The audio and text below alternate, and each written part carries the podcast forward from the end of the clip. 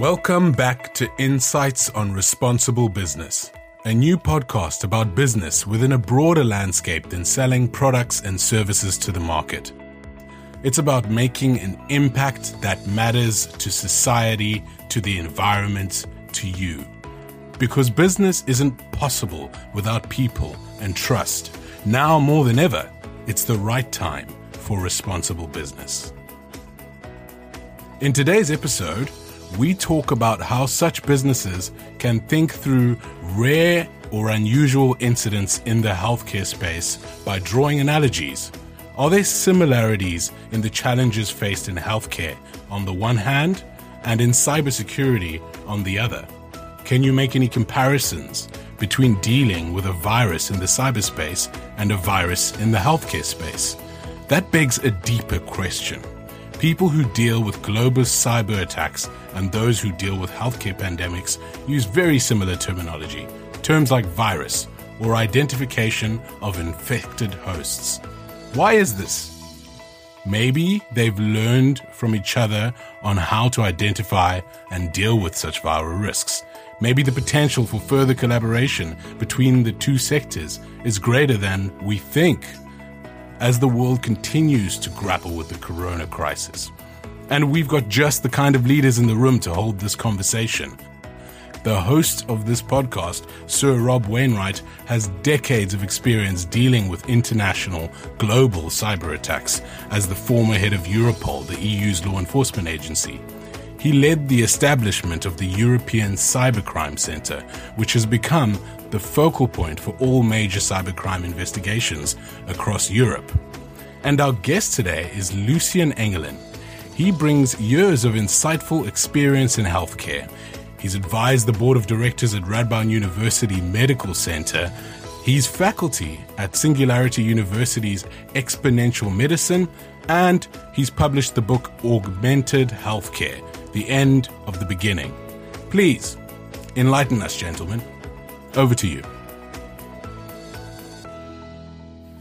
Well, thank you, Rodney, and it's a warm welcome to our listeners and to you, Lucien. Thank you, and thank you for joining me in our virtual podcast room today. Now, let's explore this issue of the apparent similarities in our experience of fighting both cyber and biological viruses. Now, the point Rodney made, of course, about the same terminology, viruses, antivirus solutions, for example.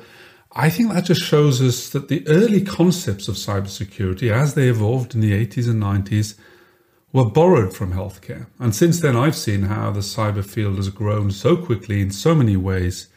And you, of course, Lucien, I think you've been similarly immersed in the health healthcare sector. So let's let's compare our notes about how deep these points of connection go. We'll start with trying to understand the respective problems that each sector is trying to address. And let's bring you right back to this current crisis. And Lucien, as you take a step back from that, what is it about this pandemic that makes it such a challenge for healthcare sectors everywhere at the moment?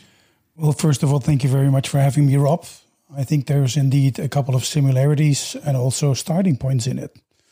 Uh, as, as we can see in all kinds of programs right now, it's about the spread of this virus in terms of bringing from a pandemic into this from an epidemic into this pandemic aspect of it. It's all about the speed as well. It's about the impact about neglect even at sometimes so the biggest challenges are now is that we thought we were prepared for some of these aspects and crisis situations. And in fact we are. But we also have been caught a bit by surprise by the speed by the spread and also the impact of all the measurements that we have to take right now. Can I just, I mean, you're caught by surprise. I mean, I just want to challenge you on that, on that, Lucien, because um, I get the point about you know how how quickly the, these these global viruses can spread. Cybersecurity, well, they've gotten used to that the last few years. If you remember WannaCry, which just a few years ago, 2017, you know, quickly in the matter of one weekend, infected 200,000 systems in 150 different countries. You know, so there are great similarities there. But at the same time, when you say you've been surprised by it, I think for my world, if if if if I was running that as a defense uh, against why we were surprised by a major terrorist attack, uh, you know, uh, people will be accusing me of an intelligence failure, which is, you know, very often a, newspaper headline. The point is that in industries like this, we're meant to understand where these where these threats are coming from, and we're meant not to be surprised. Is that is that? Am I being unfair there? Could you just explain a bit more? No, I don't think it's unfairness. I think uh, the, the the reason I brought this up is that we know that these things are going to happen the question always is when and where. And I think that's the surprise aspect of it. Although we are, surpri- uh, we are prepared, we have prepared by country and even by region, for instance, and maybe a bit less on European level and even less more on a global level for these kind of outbreaks in the end of the day. Um, so for me, the surprise aspect is that it always happens during your watch uh, and and not prepared for that. Like the WannaCry um, uh, uh, virus also happened at a moment in time when nobody was expecting it, at a place where nobody was expecting it at that very moment in time, I think. Yeah, I, th- I think the parallels that we're talking about here today with cyber, WannaCry, in fact, if I was to make the cyber analogy, uh, the, the healthcare analogy, WannaCry actually had a vaccine already ready to go. It's just, you know, there was an antiviral solution. It just wasn't actually uploaded by enough companies in, in due time. I think the problem that we have, of course, with, with corona is there isn't a vaccine yet. And in cyber terms, what that makes it, to use our language, is a zero day threat. Now, these are uh, computer viruses for which there is no yet antiviral software patch. You know, you're running uh, uh, in the wild, you're hit by this, and there is no uh, a patching solution right now. And zero days are, are the worst nightmare for the cybersecurity community. And you know, we might come on to discuss about how we have to deal with this rather everyday nature because it happens a lot more often, perhaps, in the world of seeing uh, biological pandemics. But is I mean that, that has to be part of it, though, Lucien, isn't it? it? Of course, that we don't have a vaccine, and and therefore we can't mobilize a response in, in, in some of the conventional ways that we're used to. Yes, I think that the analogy here is that we need a patch, in this case, a, vir- a vaccine for a zero day outbreak because we didn't know that it was coming in this way and and and not really prepared for that. The the, interesting thing is that we're now going into this crisis mode where through this response, recovery, and mitigation and preparing actually is also the same as is being utilized, I think, within the cyber community, isn't it? I think you've got a point. I mean, I, I think in terms of of architecting the right solutions here, you know, I can't help help noticing in, in the cyber field, we didn't get this right from the start. You know, when I remember speaking to you know Vint Cerf, a great computer scientist, one of the original founders of the internet, and even Tim Berners Lee in a separate discussion.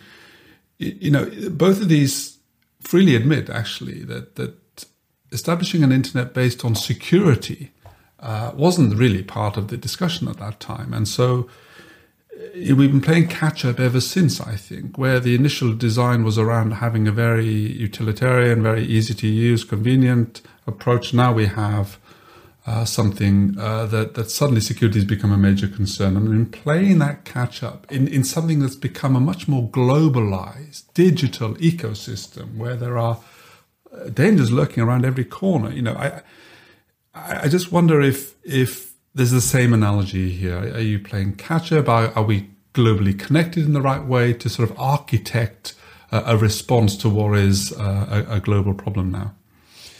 Well, let me take it from a different angle in this, Rob. Uh, one of the things that I dearly think that is needed for healthcare is that we should try to get more digitization in healthcare in the broader sense of it. We're still stuck in healthcare to running interventions on locations, like a hospital or like a GP practice and things like that.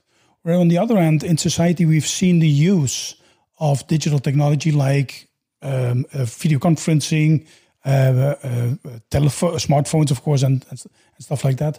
A lot of those things also could be utilized in healthcare. With it comes a payload, so to speak, that the risk is increasing based on the number of moments that people could try to breach that on purpose or all of a sudden uh, uh, unexpectedly. So what we see now in this during this pandemic of corona is that there's a lot of information being sent out in terms of resources about corona. This is being spread perfectly by what Tim Berners-Lee and Vint Cerf has have invented back in the days, and and with it comes also these risks of it. We see this happening over and over again. People are clicking on some of the links that they have without any notice of it. So, with that also comes new risks. And in terms of that perspective, I think we're playing catch up. We're trying to bring good purpose and good utilization of tools towards people so they don't have to travel back and forth to hospitals. We can monitor them on a remote aspect of it. We utilize data, certainly now in this pandemic area, to create great insights based on uh, on, on, graphs, based on artificial intelligence and prediction models. Um, so I also think that that also resembles very much what happened also during the uh, the, the start of it, actually. Well, actually, I think it also resembles very much what the challenge is on every sector right now, not just healthcare, in the sense that as we digitize our, our lives more and more, as we connect our, ourselves and our work to uh, this uh, global ecosystem, digital ecosystem, I think I think you know we're opening ourselves to more more, more points of vulnerability. I, I think there's a challenge about how we can do that in a safe way, whether or not we have cybersecurity as a cultural standard, maybe, and thinking about how, how that affects our, how digitization works. I think in the cybersecurity world, we see, therefore, that being exploited every day. Luckily, we don't have pandemics every day, but because of that, you know, there are maybe some solutions here. We, we've learned the, the, the value of taking um, social isolation techniques, for example. We segment our networks. Our most vulnerable parts of our society, digital society, are segmented. Social distancing on, in a different way. Uh, well, it is. I mean, more or less on a permanent basis because the threats are coming every day. So, but it's the same concept. Segmentation works, I guess. With, I think it's the same. Well, it is, and and even again, all um, we also had a bit about this terminology. Uh, you said we don't have this pandemics in cyber, but that's that's to question. I think. I think the aspects of a, of a pandemic is that it's a worldwide spread, and if you could think that a cyber breach on a specific location is more like an epidemic in that region or in that company, uh, having breaches across the world, very pretty much, in my opinion, is a pandemic. And the response to that also could be great similarities between how you tackled that in the early days of the first cyber crimes and how we are doing the same now in healthcare. Uh, just one example. Um, unfortunately, we needed this pandemic, so to speak, to get the message across to people that they should use uh, good hygiene to make sure that nothing spreads. And now it's the coronavirus. But we always knew that it was the case, and you need these certain hygiene measurements to take uh, to take great control and, and stay healthy in it. Now all of a sudden everybody knows, everybody talks about this, and that's the same also whenever you have a cyber breach. Uh, in that moment in time, people are on the top notch of their minds on these aspects. But what's ha- what will happen in two, three, four, five, or six months after now. Is that still the same? Well, this is my point about culture, Lucien. I think mm. because the challenge we keep coming back to in so many of our of our industries on on cybersecurity is you've got to take it more seriously. It, it, you've got to introduce it in into the cultural domain of the way in which your businesses think about how to expand its digitization process in a, in a more responsible way. You know, we've been telling cyber users for the last decade about washing their hands or the equivalent of that in terms of not clicking on the links. You know, the connection is there. Will we go back to the normal again? I mean, this is an issue at the heart of responsible business, I think, in the sense that we have to be more responsible. We have to conduct our business in a more responsible way, thinking about the effects that we have now on glo- on a global scale. And and I just wonder if that culture of responsible business, of leadership, of making sure that we really learn the lessons of this current crisis, whether or not that's likely to, to take hold in, in the healthcare sector in ways that I don't often see perhaps in the cybersecurity world. Uh, that is to see, to be honest. We also see in the Netherlands, and last week during one of the weekends, we've seen how some of the people in society keep uh, uh, going about with this by even going on to the beach and in parks and stuff like that. So the moment it, it eases a bit, does it kind of um, uh, get relief also in terms of the importance of it or not? So maybe some of your lessons that you've learned, how you, with all the breaches and the cyber management, uh, cyber risk management, we can learn also in healthcare. Uh, how do you bring this on top of the mind yeah, you're not going to you're not going to stop everyone from going to the beach on the weekend from you know because it it is of course you're asking people to do something that of course is very much goes against the grain albeit for for the most important of reasons. But, in the same way in the cyber world we're never going to stop everyone. All our users from clicking on that link. And so you know the real challenge becomes the effect of them clicking on that link has to then be has to be designed into how you deal with containing the problem it's the same i think uh, with what you're you're describing uh, here. There's one other area that I think is important in terms of again going back to this agenda of responsible business. I think what we learn to deal with cyber global problem, global pandemic, in many in many in many cases, cannot deal with it therefore in isolation in the sense, in your own industry or even in your own country. The idea of global collaboration across multi sectors, across different geographies, between governments and, and the private sector how much of, of, of this current crisis exposed the lack of that in, in, in healthcare and dealing with pandemics? Or are you quite satisfied that, that, that you know, we're in a strong, strong position here?